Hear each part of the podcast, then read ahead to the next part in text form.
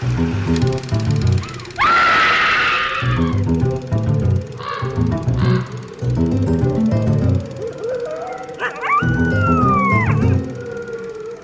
and welcome to Scream Scene, the horror movie podcast where we watch every horror movie ever made in chronological order and then rank them from best to worst.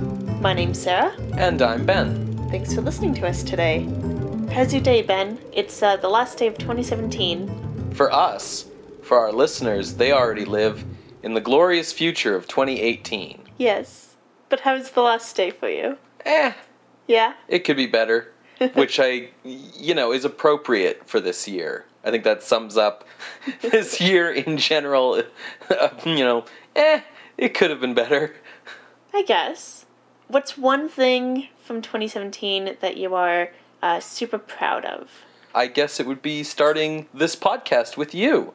Oh, uh, because this yeah. podcast is a completely 2017 entity until this episode, our first episode of 2018. So then 2017 couldn't have been that bad. But it was a bit horrific. A for me, probably one thing that I'm super proud of is producing and releasing two albums and kind of making music. Yeah, where can people find your music, Sarah? Oh, uh, it's stegosarahs.bandcamp.com. Uh, that's S T E G O S A R A H S dot bandcamp.com. And are both your albums there? They are, as well as um, a special song that I made for Jack Kirby's 100th birthday. hmm Um, so take a take a listen to that. Uh, what are we watching today, Ben? Well, today we are watching our first British sound horror film. It's The Ghoul from 1933. When you say that it's the first British one, I always go, but wait, Old Dark House, but that's just a very British movie, but it was made by Americans.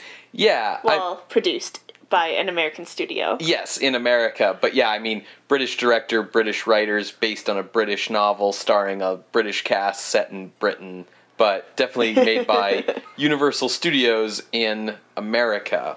We've sort of mentioned in passing in previous episodes that many of the recent American horror films had found a greater financial success in the UK as the backlash against horror gathered steam in the United States, British audiences were strongly taken with films like The Old Dark House or The Mummy, mm-hmm. for example. Mm-hmm. However, the love of British audiences did not equate to the love of the British censors.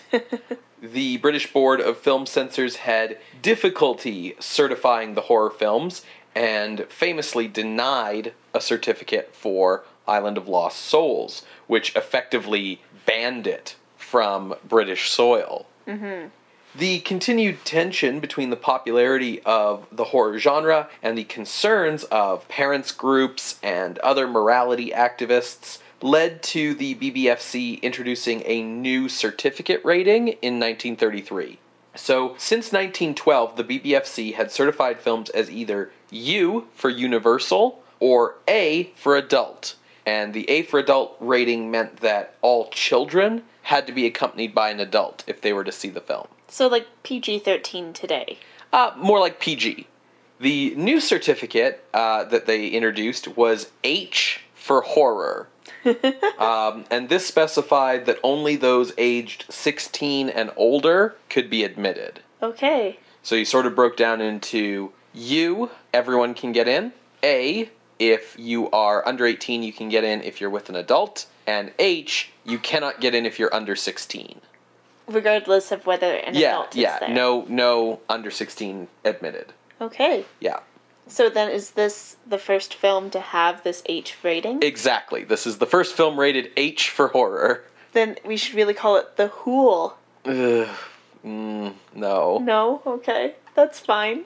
Film producer Michael Balcon reasoned that having a homegrown British horror film would have an easier time with the BBFC due to British filmmakers already being familiar with the needs of the censor board, whereas American films were having to do cuts and edits or not be certified at all. Balcon had been born in 1896 in Birmingham and had been working in film since 1921. In 1924, he founded Gainsborough Pictures, which quickly gained a reputation for high quality productions and was the first studio to hire Alfred Hitchcock as a director. Oh, In 1927, Gainsborough was bought out by Gaumont British, a major British production, distribution, and exhibition firm. Founded in 1898 as the British subsidiary of the French Gaumont Film Company, it had gained independence in 1922 and was now operating as its own corporate entity. After the takeover of Gainsborough, Balcon was made director of production for Gaumont British, and Gainsborough was remade into a label for Gaumont British's B movies. Balcon knew that for a homegrown British horror film to succeed, it would need some star power, and he reached out to the popular Boris Karloff to return home to England to appear in the film. right. I guess it's in the Frankenstein episode. We kind of give his biography and his little stint in Canada. Mm-hmm. Yeah, cool. So we last saw Karloff in The Mummy? The Mummy, I think. Yeah. Uh, I don't know if we've seen him in anything since. Karloff hadn't been back to England in 24 years, Wow. which is when he had left to become an actor in Canada. He was very nervous and reluctant to return to England, but he needed a job because he had just had a falling out with Universal Studios, his primary benefactor. Universal had wanted Karloff to star in The Invisible Man, but refused to raise Karloff's weekly salary from $750 to $1,000, so Karloff refused the part. So, in March of 1933, Karloff set sail to England to work for Balcon at Gaumont British. I didn't know that they had a falling out. I thought Karloff and Universal were always best buds. Uh, yeah, they had this issue because Karloff had joined the recently formed Screen Actors Guild. oh, And, uh, sick. yes, and was looking for higher wages given his immense popularity.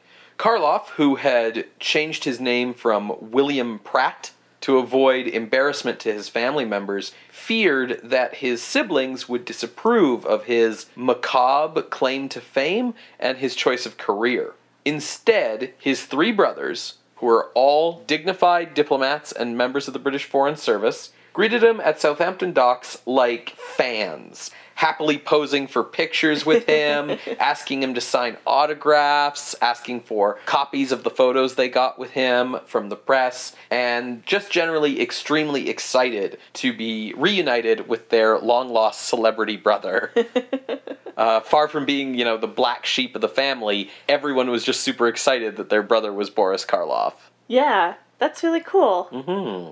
For source material for the film, Balcon chose the 1928 novel The Ghoul by Dr. Frank King to be adapted by screenwriter Roland Pertwee, who is the father of Jon Pertwee, the actor who would play the third incarnation of the Doctor on Doctor Who. Oh, Yeah. it's interesting how this movie is adapted from a novel, which was fairly popular, yet this film adaptation's reputation has completely overwhelmed any trace of what is this novel about. Mm-hmm. So, like you said, um, the novel The Ghoul is written by Dr. Frank King, um, but he actually collaborated with a friend of his, the Reverend Leonard Hines, in working on the novel, but also working on the play adaptation, which is probably what they adapted into the screenplay. Okay. Born in 1892 in Halifax, West Yorkshire, England, not Halifax, Canada, like I was first excited to think. yeah, I didn't know there was a Halifax in England, but I guess that sense. yeah, it makes sense for sure. The King family ran a printing and publishing business, uh, and later that kind of adapted into a booksellers because why not? If you're already making the books, why not just sell them? Mhm. Frank would study medicine at Leeds University, which, because I, I looked on a map where this Halifax is, and it's almost like a suburb of Leeds, the larger city. Okay. Uh, so it makes sense that he would go to Leeds. But what is interesting is he went to study medicine and he qualified as a doctor in 1914. Kind of a good time for us to have doctors. Yeah. He served in the war in Egypt and the Middle East. And after the war, he set up his own practice back in his hometown Halifax with his wife Annie Naylor. So, going through medical school, you know, you focus on medical studies, but his family history of being involved in books kind of followed him throughout. And his first novel was published in 1924. It's called Miriam of the Moorland. Okay. He would write a second novel, and his third novel would be The Ghoul in 1928. By 1936, he was a prolific crime novelist. Um, pretty much all of his novels are in this crime mystery thriller genre. Interesting. Because he became so prolific, he was actually able to close his medical practice and write full time. Wow. Uh, he had four secretaries who would help him with like the correspondence you have to do and like the typing and everything. You got to be doing pretty good as a writer to be worth not being a doctor anymore. For sure. Right? Yeah. It kind of seems like he's the Dean Koontz of his day because of how prolific his, his novels were. and with this medical knowledge uh, from that previous profession, uh, the crimes and methods of murder would be uh, quite grim and detailed, but also accurate to what like would actually be happening. Sure. Throughout this time, he wrote many, many novels, but he would also write stories for the London Evening Post and many other magazines, and he would write a ton of plays. And it's mainly with these plays that he would be collaborating with Reverend Leonard Hines. Kind of most uniquely, I, I just wanted to point this out. Um, in 1934, they wrote a play about Robert Louis Stevenson called Tusitala. Huh. Yeah, it's kind of interesting. Frank King died suddenly at the age of 66 in 1958. Uh, he was survived by his wife, but they did not have any children. He was a member of the Halifax's Authors Circle, uh, one of the founders of the Crime Writers Association, uh, which he helped found in 1953. It's kind of the British equivalent to the Mystery Writers of America. Mm-hmm. And he was also a member of the Halifax Thespians. Okay. Yeah. So I feel like the plays that he wrote, especially because it's really hard to find anything about these plays, a lot of them are kind of like one act things. It, they feel like a side hobby for his actor friends to put on in their local theater. Gotcha. Gotcha. So what's the deal with the book The Ghoul? Like I, I kind of alluded to in the beginning, a lot of the uh, a lot of this film's reputation kind of supersedes it. Um, what I could find out about it is it's known as a thrilling mystery rather than a horror book. Okay. It's a pulp thriller about a criminal mastermind known only as the Ghoul, who has plunged London into a crime wave. Okay. And it's, like I said, I, I really had to dig deep to try to find anything about what the novel is about. That's about as close as I could get but it, there was contradicting things on whether there were supernatural elements in the in the book. Hmm. Kind of where I could find a bit more information is uh, through the use of Google Books uh, that would allow me to see brief quotes of uh, people talking about the book. But because I could only see brief quotes, I don't know. Some things are contradicting, and I couldn't be. I couldn't find a way to like resolve that because I couldn't have access to the whole book. With that being said, the book has been described as more of an old dark house mystery, kind of Okay. like Cat and the Canary, rather than a horror tale. Hmm. Interesting.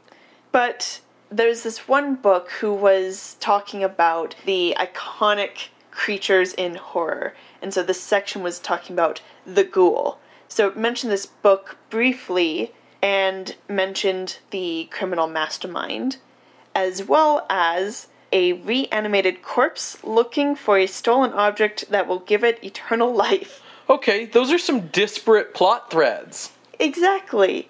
But in doing this research, people kept mentioning how um, when it was being adapted to the film, the screenwriters brought in stuff from The Mummy because that was Karloff's last film, and he was riding the popularity wave of that, especially in Britain. Yes. So I don't know if this particular thing about a reanimated corpse is brought in for the film or if it's actually in the novel or if this is just something that I found. I'm not able to be 100% sure. Sure. But it sounds like what we can say about the novel The Ghoul is that it was about a criminal mastermind called The Ghoul In Who- London. in London uh, and was something of like a mystery thriller more than a horror story. Yeah. Okay. Almost all of King's. Hey, I wonder if he's related to Stephen King. I I, pro- I I doubt it. Frank King's novels were all in a crime genre. Okay. Uh, he's known as a crime writer, so I would not be surprised if this does fit more into uh, the Bat type deal, where it's this criminal and they pull the mask off at the end. Sure. So, to direct the film adaptation, Michael Balcon chose uh, an American, T. Hayes Hunter. Uh, Hunter had worked as a director in Hollywood since the 1910s. He had actually replaced D.W. Griffith at Biograph Film when Griffith left Biograph to found his own studio. However, after a fairly accomplished career, Hunter left Hollywood for Great Britain in 1927, seeking new challenges. The film's cinematographer is Gunther Krampf, who had been a camera assistant on Nosferatu mm-hmm. and was the cinematographer for The Hands of Orlac and the 1926 remake of Student of Prague, Okay, as well as the 1930 sound remake of Alraune. so they're going for a German expressionist feel. Mm-hmm. As a German Jew, Krampf moved from Germany to Britain around this time with the assistance of Balcon, who greatly admired the German Expressionist movement. Joining Karloff in the cast was a bevy of talented British performers, uh, including Shakespearean actors Cedric Hardwicke and Ralph Richardson, who is in his first film role in this movie. Both of these men would go on to sort of be titans of the British stage and screen. Cool. The other most notable member of the cast is Ernest Thesiger, who we last saw alongside Karloff as Horace Femm in The Old Dark House. The Ghoul was released on August 7th, 1933, in the United Kingdom to great popular success. Oh, good. Um, ironically, underperforming in the United States. However, uh, it did work out well for Karloff. When he returned to Hollywood after shooting the film, Universal agreed to raise his salary to $1,250 a week uh, and granted him permission to portray non horror roles at other studios so that he could branch out in his acting. Uh, he just wasn't allowed to play horror roles at other studios because then he's competing with himself at Universal. that makes sense. But also, good for Karloff. I'm glad things are working out for him. The Ghoul, despite its good reception in the UK, uh, was actually believed to be a lost film for decades after its release. In 1969, a murky, partially inaudible, Czech dubbed, English subtitled copy called Bis was discovered and believed to be the only version surviving. Oh, boy. Uh, however, in the early 1980s, the original camera negative was discovered in perfect condition at the vault at Shepperton Studios behind a door that had been blocked by some stacked lumber. It's funny how you hear about these films being found. It's like just coincidence, you know? Mm-hmm, for That's sure. Great. Uh, so this negative was then restored by the British Film Institute and released on DVD in 2003 by MGM Home Video. The film has dropped into the public domain over the years, and due to that, we have it on the Scream Scene playlist. Sweet. So that's how we're watching it then? Hmm, yep. Listeners, if you would like to watch along, you can find that playlist at screamscenepodcast.tumblr.com. Until then, we will watch the film and be back after the break. You're going to hear a brief musical interlude, and then we will rejoin you after having watched The Ghoul. From 1933. See you on the other side, everybody.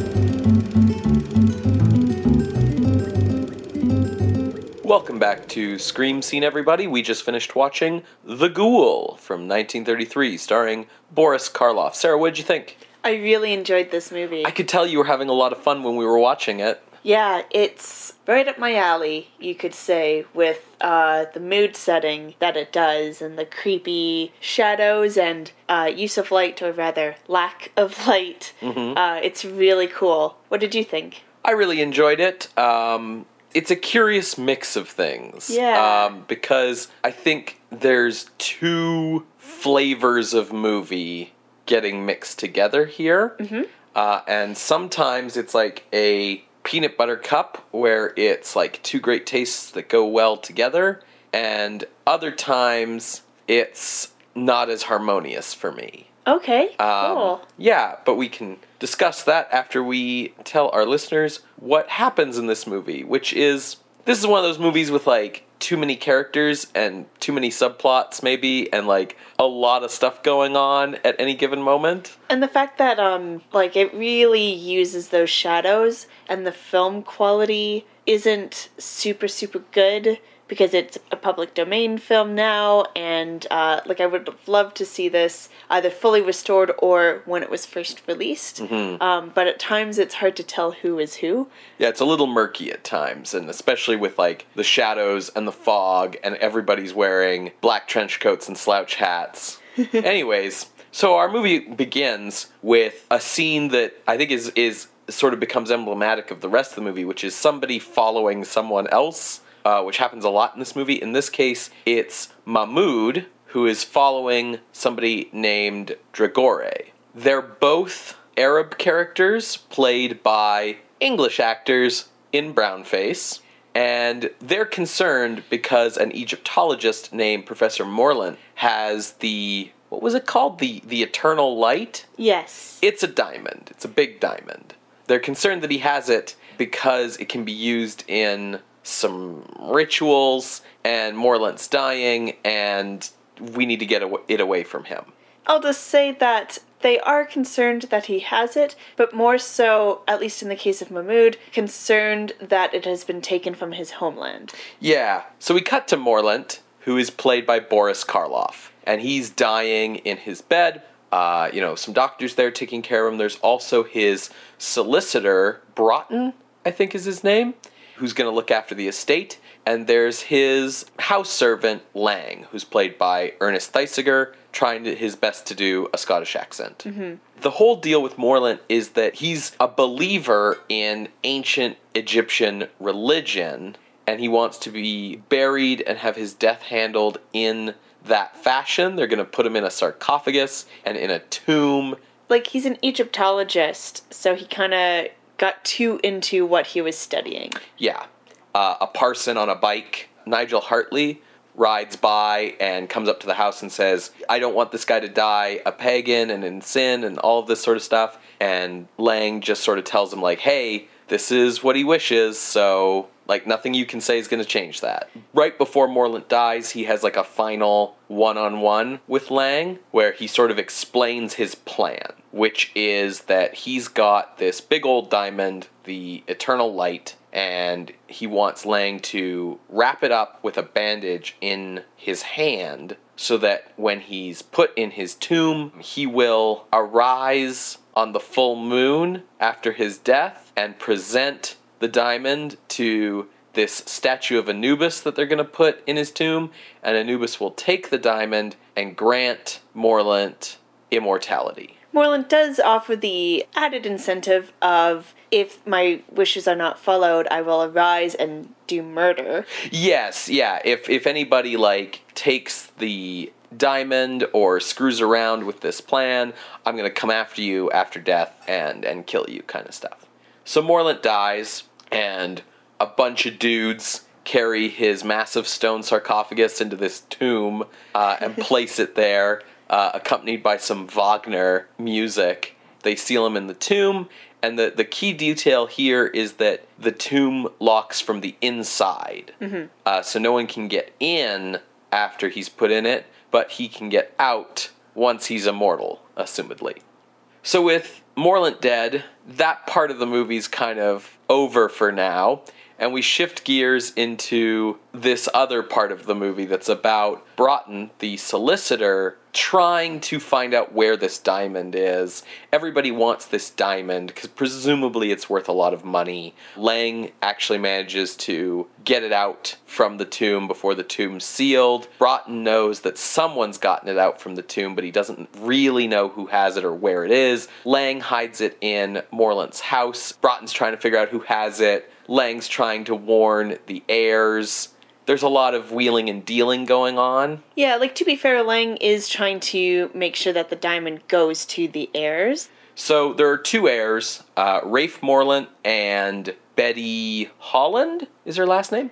They don't like each other, and Rafe doesn't like Broughton, or really anyone for that matter. He's very smarmy and snarky to everyone in this movie. And there's a lot of complicated back and forth with Rafe trying to get to Betty and Broughton trying to get to Betty and Lang trying to get, to, Betty. all for kind of different reasons to get different information to and from them. There's a lot of back and forth. It all results with them going to Morlant's house. That's that's really what's important here. Lots of following in the fog. Yeah, people following other people, passing people notes, and then getting those notes stolen from them by other people. It's a bit of a mess in this part of the movie. The point is, they all go to Morlant's house, accompanied by Betty's maid, Caney, who's she's like our comic relief character for this movie.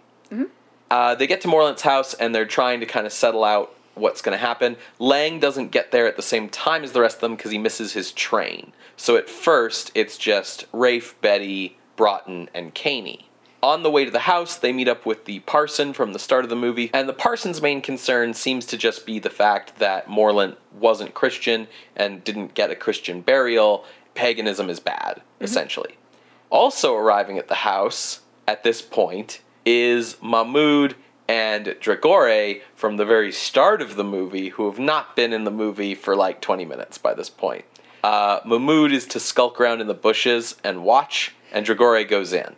Caney sort of immediately falls for Dragore because he's a basically a suave, swarthy, exotic Easterner, and she's got like a mad fetish for that, uh, which is consistent with sort of what was romanticized in the 1920s and 30s was this kind of image of the like the desert chic and in some clever writing Dragore plays up all of that to try and sort of get Caney doing what he wants her to do and, and get her on his side. He is here because he tells everyone that he was a friend of Professor Morlant's uh, but of course he's after the same diamond everyone else is.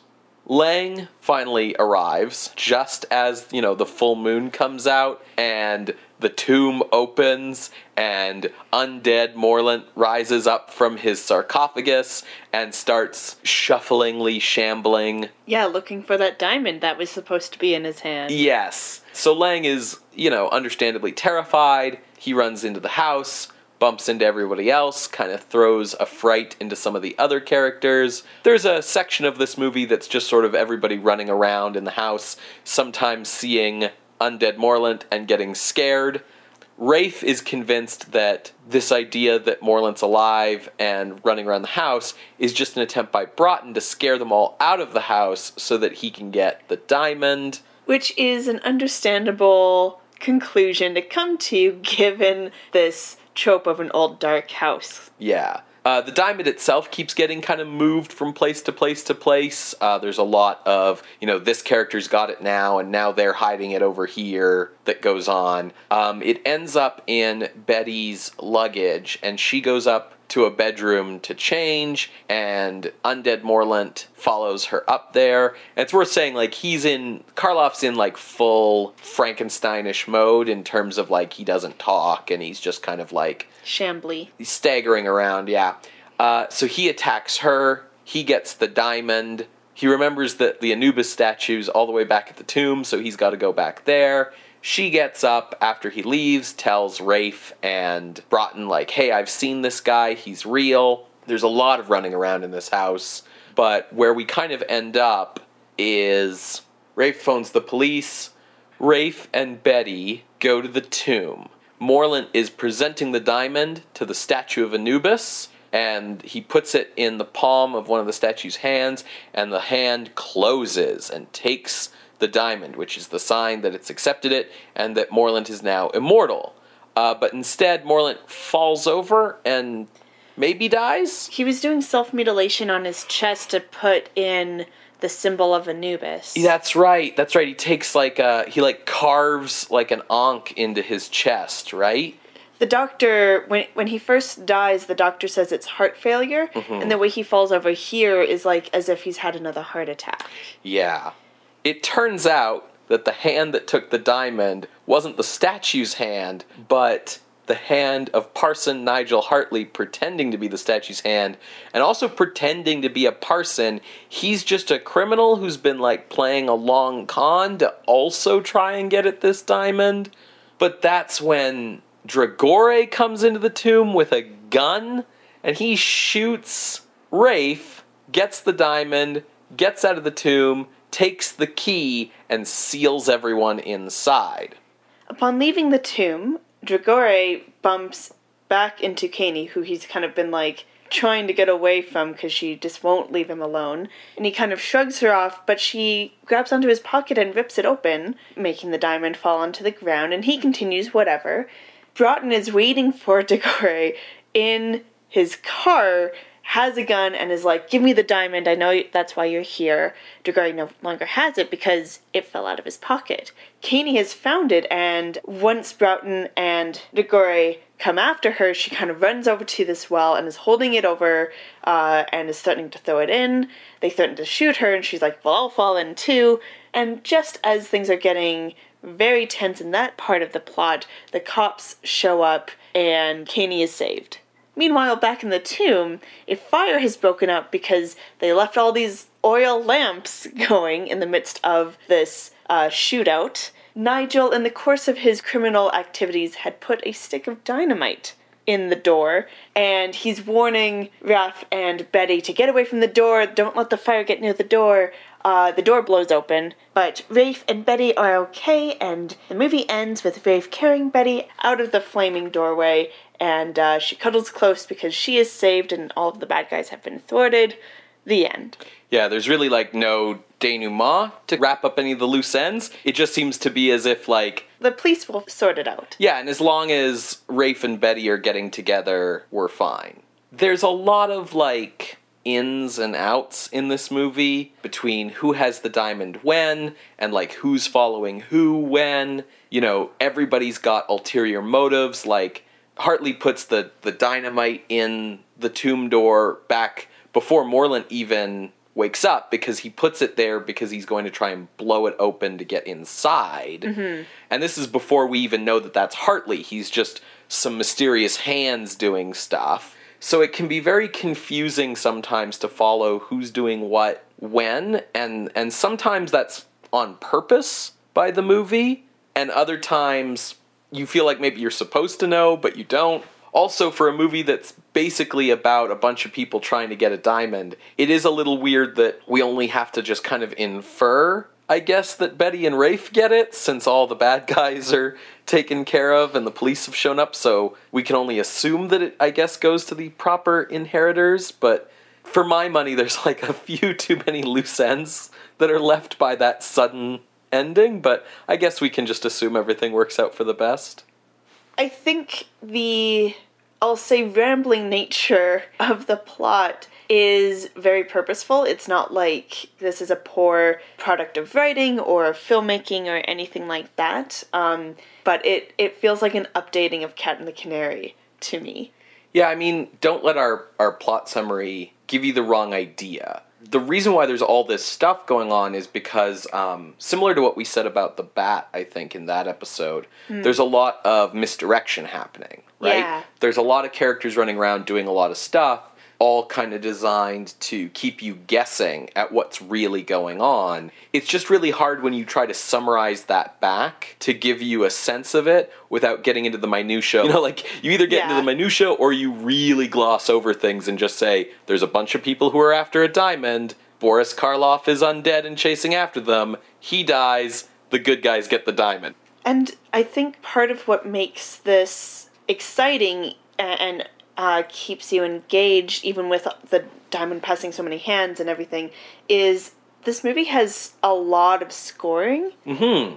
And it's done well. It's throughout almost all of it. And it's not a struggle like White Zombie with did with the scoring. Like the scoring here is done very well. It has these key moments where you hear like a little bit of a motif with Betty or um, some suspenseful like chords going on, or even just with like the use of some new stock music, like the use of Wagner at the funeral. Well, like, and even then, um, you can tell that the Wagner at the funeral isn't just a library track. It was newly recorded for this film with the same orchestra that recorded uh, the rest of the music in this film because the arrangement sounds like the arrangement for the rest of the orchestrations. Sure. Um, which makes the difference between this and White Zombie, like you said, because White Zombie really was just needle drops of various instrumental tracks, which is why it was difficult at some times.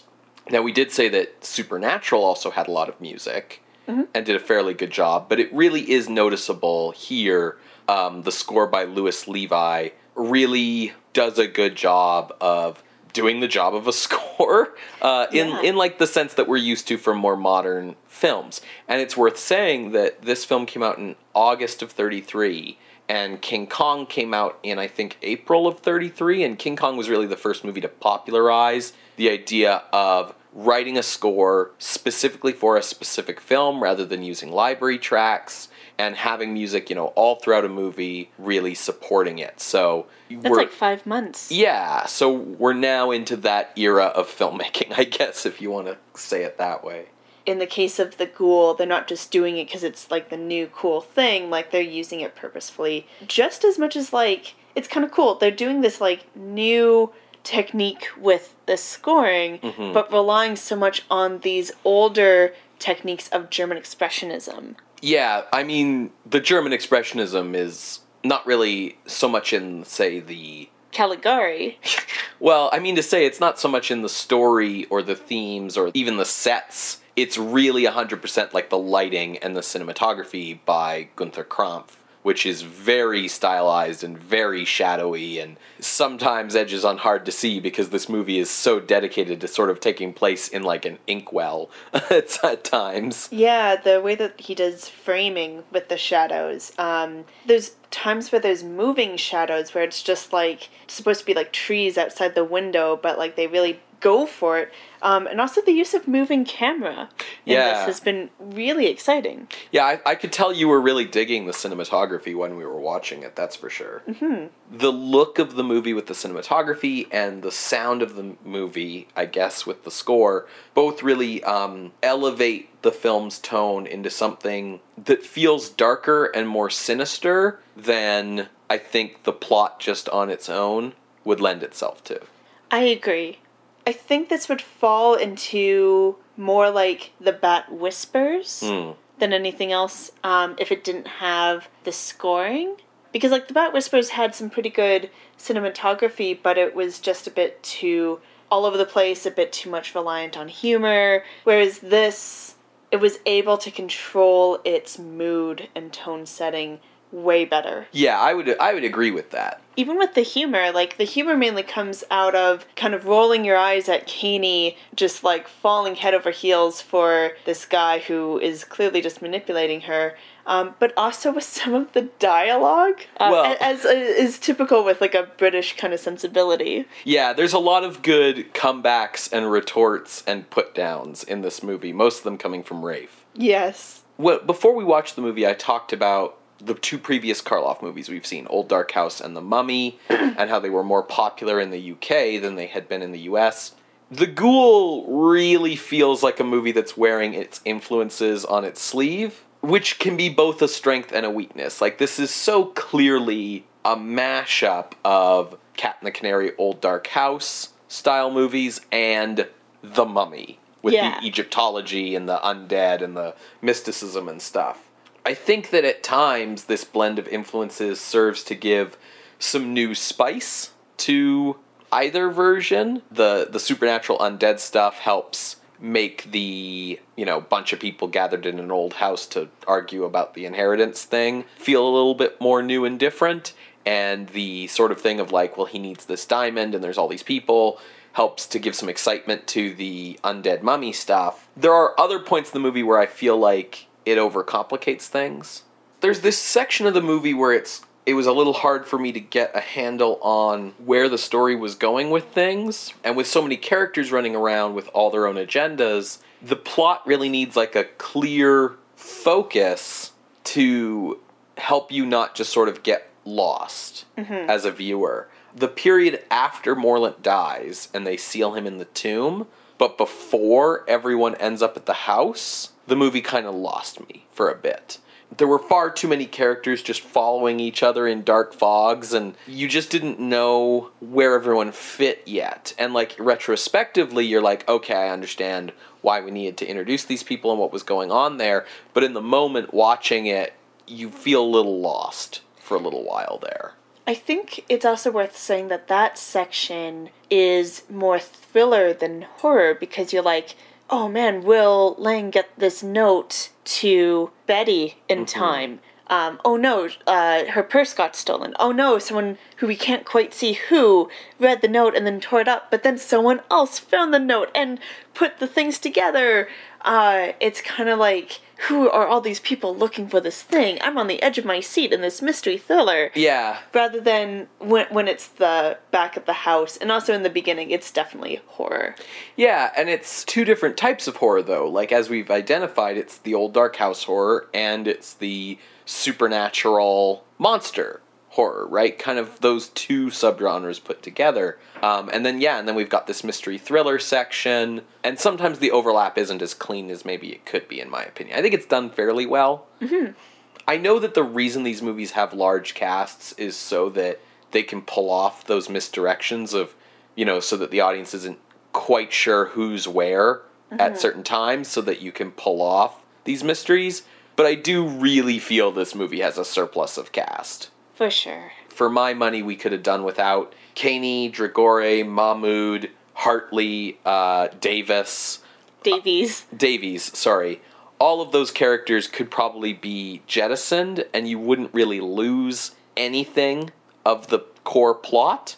Especially Dragore and Mahmood. I'd rather just not have the brown face in this movie when it's not really necessary at all. yeah even their roles like it's kind of cool the way that dragore manipulates Kaney through her orientalist expectations is that I, what i mean is racist Yeah. i'll just say racist rather than orientalist i don't know if that's the right term but he's like he's twisting her fetishization of his culture to his own advantage. Yeah.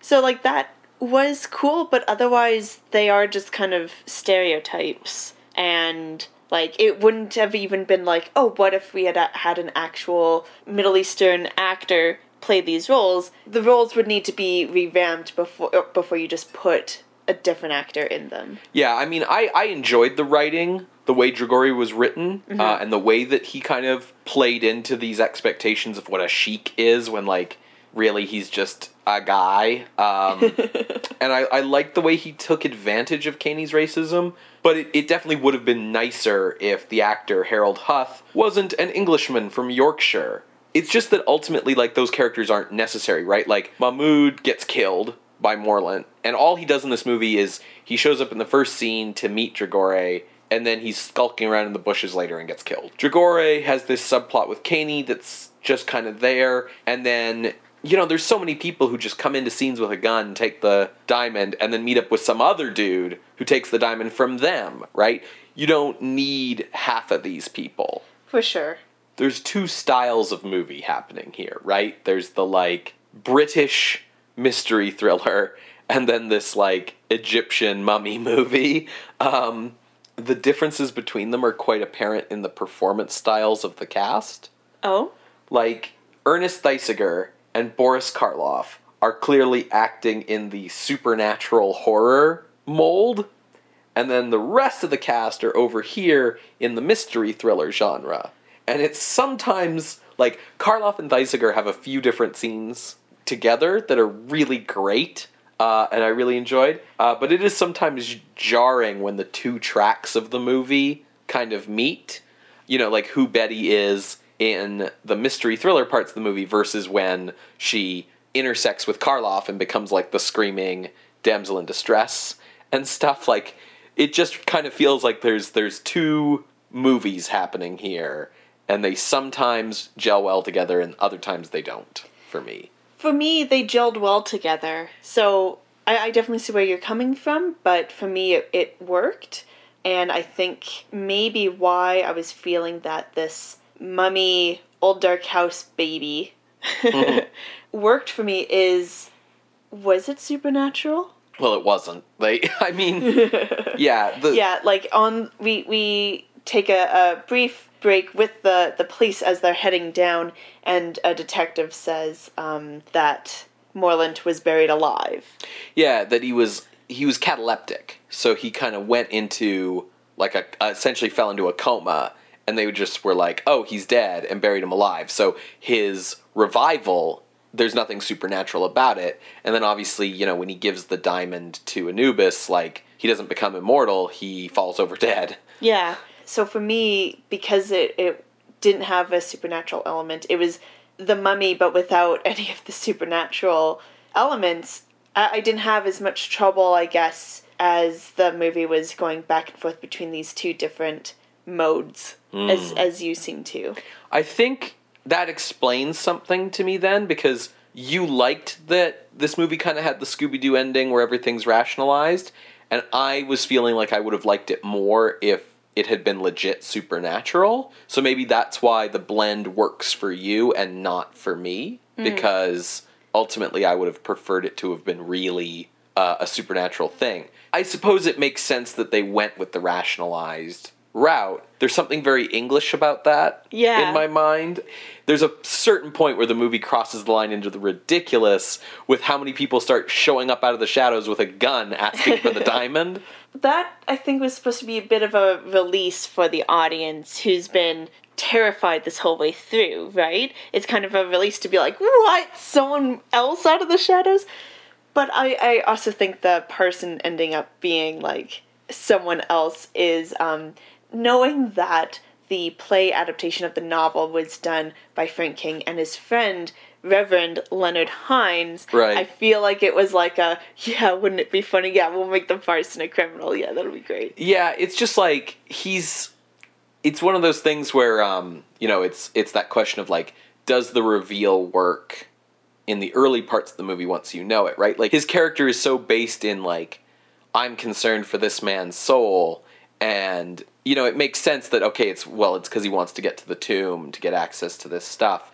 Um, but the religious aspect of the early part of the movie did make me start thinking about, you know, in all of these supernatural horror movies like The Mummy or uh, Dracula or whatever, to believe in that supernatural stuff really raises a lot of questions if you're like in the audience and you are a Christian because like, you know, for a movie like The Mummy, in order for Imhotep to be alive, that means that like Egyptian religion has to be true Yeah. right? So like that raises some questions, right? So it made sense to me that they did go with the rationalization, but I think one of the reasons I wanted them to really go full supernatural is I felt the moments where I was enjoying myself the most watching this movie were the moments where they really went for it with like Boris Karloff with his unibrow and weird makeup going around like choking them and crashing through windows and Yeah. that stuff. And those moments really felt really cool to me, and I felt almost like let down when it all turned out to be, you know, nothing. Yeah. uh, at the end of it. to kind of hark back to what you said earlier, like you can really see how this movie is trying to do the mummy crossed with Old Dark House because, you know, obviously the mummy, but then Karloff's makeup as the, uh, I guess, undead Morlant is very similar to his makeup in Old Dark House. Yeah, it really is, huh? Yeah. I, I felt like Karloff did a fairly good job in this movie, even though he was kind of stuck again doing his shtick of a mute shambling monster. It was unfortunate to me that, like, for his big return to the UK, But he had a great performance in the beginning. Yeah. He was dying. Yes, his his scene at the beginning where he's on his deathbed, especially once it's him and uh, Laing, Ernest Thesiger, in the room together. That's a really good scene. He's really he's really good there. and I'm willing to kind of be like, okay, yeah, he was shambling. That kind of sucks. But this film opened up doors for him to do other types of roles in the US. Yeah. So I'm kind of okay that he had to end up doing this. Yeah, it's sort of a, a give the people what they want kind of uh, Situation? Yeah. The rest of the cast is pretty uniformly good. Yeah. Uh, they're extremely English Yeah. in some places. this definitely falls into that old dark house genre, but I appreciated the believable justification and how it updates this Ken the Canary esque film to almost like an old dark house quality. You know, after watching Night of Terror last Yeah. week, it really was a better update of this cliche, and it was very enjoyable to watch. I, I think it could have been better in places, but uh, I'd still agree that I, I really had a fun time watching it. Yeah.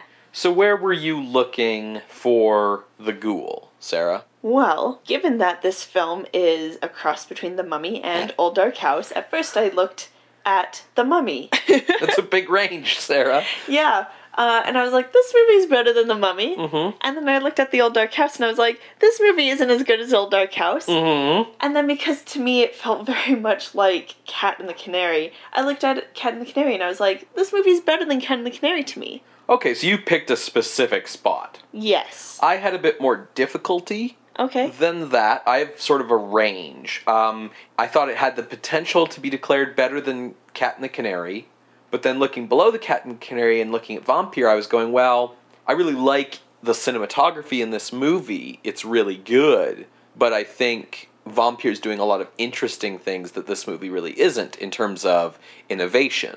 You know, Yeah. ultimately, at the end of the day, this movie is just, hey, let's take Boris Karloff's last two movies and mush them together. Like, that's not really innovative, even if you do a good job of it. Yeah, I was torn because I, I totally agree. It's not innovative, and even the German Expressionist influences, it's like, it's done well Mm. here, but it's not new. You know, and then right below Vampire is The Student of Prague remake from 1926 that has the same cinematographer as this. And if we're comparing the cinematography between the two, I think Student of Prague does more and does it better in terms of like the camera stuff in that movie. Oh, I, I would disagree. Okay, interesting.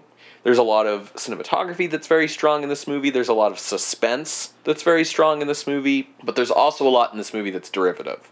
And you know, not as iconic as White Zombie maybe or Freaks maybe or Vampire maybe or, you know, some of these other films. Because this movie brings together these two influences and for me did it very well mm-hmm. and makes a fairly cohesive movie i felt like this movie was more cohesive than freaks for example. Mm. We talked a lot in that episode on freaks about how you could just kind of come in at the halfway point and go for the horror elements. The mm. first half isn't even horror it's setting up why we should care about these people Sure. we could narrow your range to be number 11, so replacing Ken the Canary, down to 14, replacing Freaks. Okay, so I have a I so you sort of initially pitched between Phantom of the Opera and Cat and the Canary. Yes. Why do you feel this is better than Cat and the Canary? What's the thing that puts it above that movie? Because it balances its tone a lot better. Um, Canary does a really good job of balancing its tone and making it really suspenseful and amazing, um, and largely due to its German expressionism, its moving camera, but then it has the comedy and the romance. Um, like the dude with the glasses who's like under the bed Yeah. watching people undress. And then he's he's actually the the romantic interest at the end. She just sort of marries him because it'll get everyone else off her back, right? It's like, oh well, if I have a husband, you can't come after me. Yeah. Whereas this, you know, uh, I feel like Betty has about the same amount of agency as the protagonist in Ken the Canary. Mm-hmm. Um, Rafe's a better match, even though he's kind of an asshole because he's not like a comic relief idiot, right? yeah, exactly. Like he sort of comes to admire Betty because he realizes like she's got nerve and she's not going to back down and and the things that he doesn't like about her at the start which is like that she's stubborn and willful ends up being the stuff that he likes about her by the end which is kind of cool and even the comic relief of Kaney, her being manipulated, and also humor in the witty script. Sure. So you, you're sort of arguing that everything that these two movies do that's the same, you think the Ghoul does sort of better. Yes. Okay. I see your arguments as to why this is better than Cat and the Canary, and I kind of agree with them. On the other hand, I don't think this movie's better than the remake of Student of Prague or Vampire, but this sort of is an issue that occurred because Cat and the Canary got put, well, Vampire got put below Cat and the Canary, which um, happened because you didn't like you don't like Vampire as much as I like Vampire, so that's sort of why I'm having now this issue where um, I don't like this movie as much as Vampire, but I do like it better than Cat and the Canary. But that sort of creates a paradox here. Ah, it's tough because I think Vampire is and and Student Prague are more innovative. I find that the, the that final stretch of Student of Prague where it's Baldwin on the run from his double, you know, and there's that shot where he's he's running and he can't get any farther away and all that kind of stuff like is so effective and so chilling in a way this movie never really quite gets to. Sure. Um, you know, and I find Vampire really chilling in the way that a nightmare that you can't really understand is frightening. Um, on the other hand, I prefer the ghoul to Cat and the Canary because the threat in the ghoul is more clear and present, right? Like in Cat and the Canary, as you said, it's a guy under a mask, and here it really is Morlant. He's not supernaturally back from the dead, but he is going around killing people, and it's you know there's no masks to pull off at the end. So I'm conflicted, I guess, about where this movie goes in that stretch of three movies. I think the other reason why Cat and the Canary is higher than Vampire and the remake of Student of Prague is because it was like the first time an American horror movie was doing something that was pretty scary and mm. doing this German expressionism. So because it was like the 1st mm-hmm. So with and the Canary being like the first American film to do this German expressionism thing, and The Ghoul being the first British horror sure. film. Yeah. What do you think about comparing? I guess we can't really see the impact yet well, the Canary has the greater impact automatically because the Canary impacted the ghoul, right? Yeah. Like like ultimately, you know, the ghoul isn't inventing anything new. It's doing a really good job with what it has, but it's not inventing anything new. You know, uh, the Canary is. That's the name of the episode that we cover Cat and the Canary in. Like Cat and the Canary is you know, really setting a genre, a subgenre in stone, you know, of people in a mansion and there's an inheritance and it's spooky. And it also invents a whole bunch of cinematic techniques that all these movies afterwards used. And if the ghoul wasn't directly using Cat and the Canary as a source, I think you could make some argument about well, which had the better influ- the bigger influence on their respective industries, right? Did the Ghoul influence British horror more or less than Cat and the Canary influenced American horror? But ultimately, the Cat and the Canary influenced the Ghoul. So I think Cat and the Canary kind of wins that point. And if we're talking about the value of innovation on the genre going forward, that bumps the Ghoul down a lot of spots in my mind, simply because there's a lot of movies here that I think were more innovative than it. Ultimately, where I feel sort of comfortable putting The Ghoul is below the Student of Prague remake, above Freaks, because of the fact that even though it does a lot of things that were in Cat and the Canary better, you know, without Cat and the Canary, you don't get The Ghoul. Yeah. I would agree. This movie and Student of Prague have the same cinematographer. I was saying I liked the cinematography in Student of Prague better, and you said you disagreed. Yeah. And I'm curious as to what you liked about the cinematography in this movie better, and did you feel like the cinematographer in question, Gunther Krampf, like, do you think that he's evolved or improved based on The Ghoul versus this earlier work?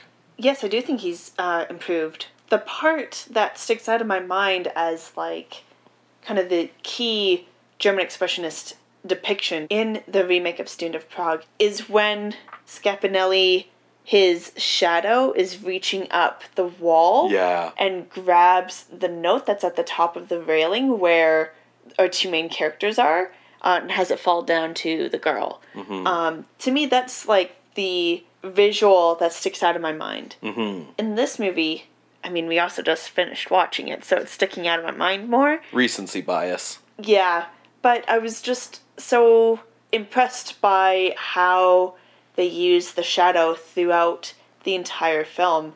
There's it's pretty early in, in the film, but there's a point where we have framing with the shading that's kind of creating this arch and this walkway. Uh, the way that there's some um, use interesting use of lighting to do almost like a spotlight when someone pulls out the diamond um, when Laing is like looking out onto the street and uh, we see him through the window glass and there's like black shadow on his head and he on his forehead and he just kind of backs into the shadow in kind of like a Jane Eyre kind of way for some reason in my brain.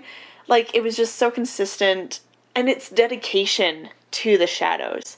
Like so much of the Student of Prague remake happens in the daytime. Like the parts that you're remembering, um, and and you didn't specifically bring it up here, but you you talk about it off mic, I guess. Um, when Scapinelli is directing the hunting, Right, sure. right? That's really cool, but it's just in the daytime. Um, and then when Baldwin is being haunted by his doppelganger, all that stuff is really cool, but would you consider it cinematography when it's stunts? Sure, and special effects and staging and that sort of thing. So you that stuff is cool, but if we're just talking cinematography. Right. I just I wanted to address this point because I feel like you've niched out an identity for yourself on the show as like the voice and representative of German expressionism. uh, somehow, I don't know when or how that happened, but I think it did. So I wanted to address, you know, because these films had the same cinematographer, your feeling on these things. I would be okay with putting this if you really feel like Gunther Krampf you know goes for it in a dedicated way in this film that you didn't see in Student of Prague, I'd be okay with putting this above Student of Prague, below Vampire. Okay. I just can't put this above Vampire. That's that's really like it just doesn't deserve it in my mind. Okay.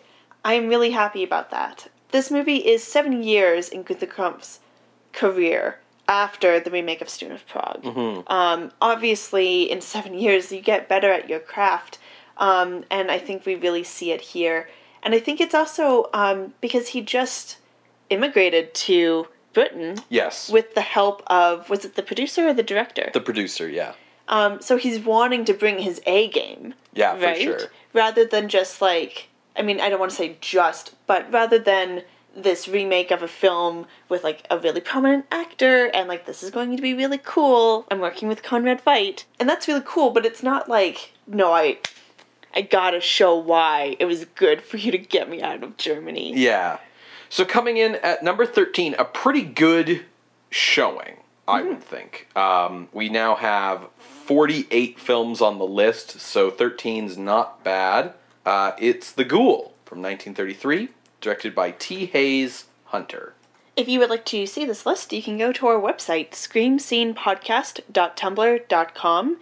There you can see where other films have ranked, and there are also links to listen to those episodes so you can kind of hear the discussion about how those films landed where they are. On our website, there is an ask box where you can submit questions, concerns, and if you have an appeal to suggest, if you feel that we should reconsider this film or other films, please drop us a line. You're also free to contact us through email at screamscenepodcast at gmail.com or on Twitter at underscore screamscene.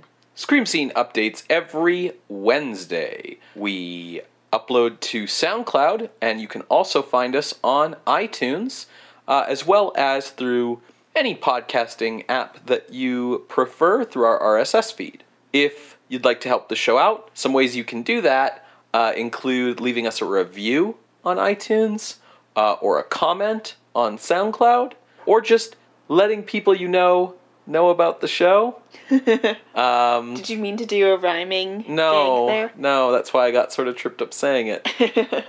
The best way for podcast audiences to grow is through word of mouth. So if you know anyone who might like a in-depth look at classic horror cinema, let them know about our show. so what are we watching next week, Ben? I think you're going to be pleased with what we're watching next week. Okay. Uh, I think you're going to be excited. Um, it's the movie that Boris Karloff turned down to appear in The Ghoul, uh, which was Universal Studios' 1933 film directed by James Whale, The Invisible Man, Yes. starring Claude Rains. My boy Claude Rains. yeah, you love this movie. I love this movie. Claude Rains is so good.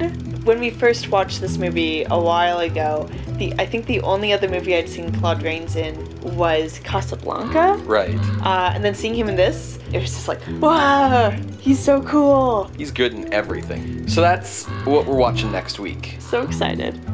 Uh, well, we will see you next week, creatures of the night. Bye. Bye.